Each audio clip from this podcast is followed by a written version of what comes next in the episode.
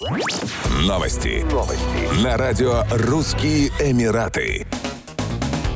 Креативный кластер в промышленной зоне Алькуз в Дубае превратится в один из крупнейших творческих центров мира, говорится в генеральном плане развития района, предложенном дубайским муниципалитетом. В течение ближайших четырех лет в районе будет создана экосистема для представителей творческих профессий и предпринимателей. Творческая зона Алькуз, как ожидается, обеспечит жильем более 8 тысяч человек и пространством для работы и творчества более 33 тысяч. После того, как план будет реализован, число креативных специалистов, которые выберут зону точкой своего базирования, вырастет вырастет с 900 до 20 тысяч. Размер творческих пространств вырастет в 8 раз, а рекреационных площадей втрое, торговых точек на 30%. Район будет в основном пешеходным. Открытые зоны будут предлагать разнообразные развлечения и аттракционы, места для отдыха и представлений. В закрытых помещениях будут проходить выставки и другие мероприятия. На первом этапе станцию метро и автовокзал соединят с пешеходными, велосипедными и 4-километровыми транспортными дорожками. На втором этапе муниципалитет будет заниматься развитием общественных общественных пространств, на третьем – украшением района арт-объектами. Дата завершения проекта не сообщается.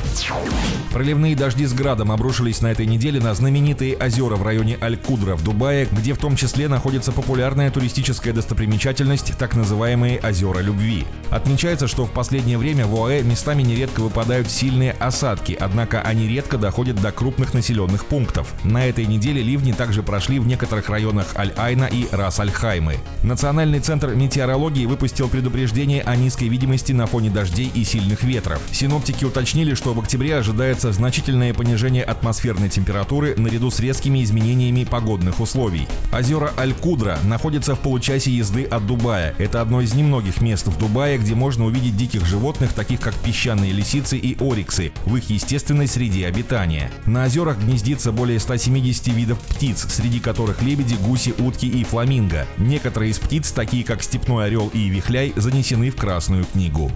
Еще больше новостей читайте на сайте RussianEmirates.com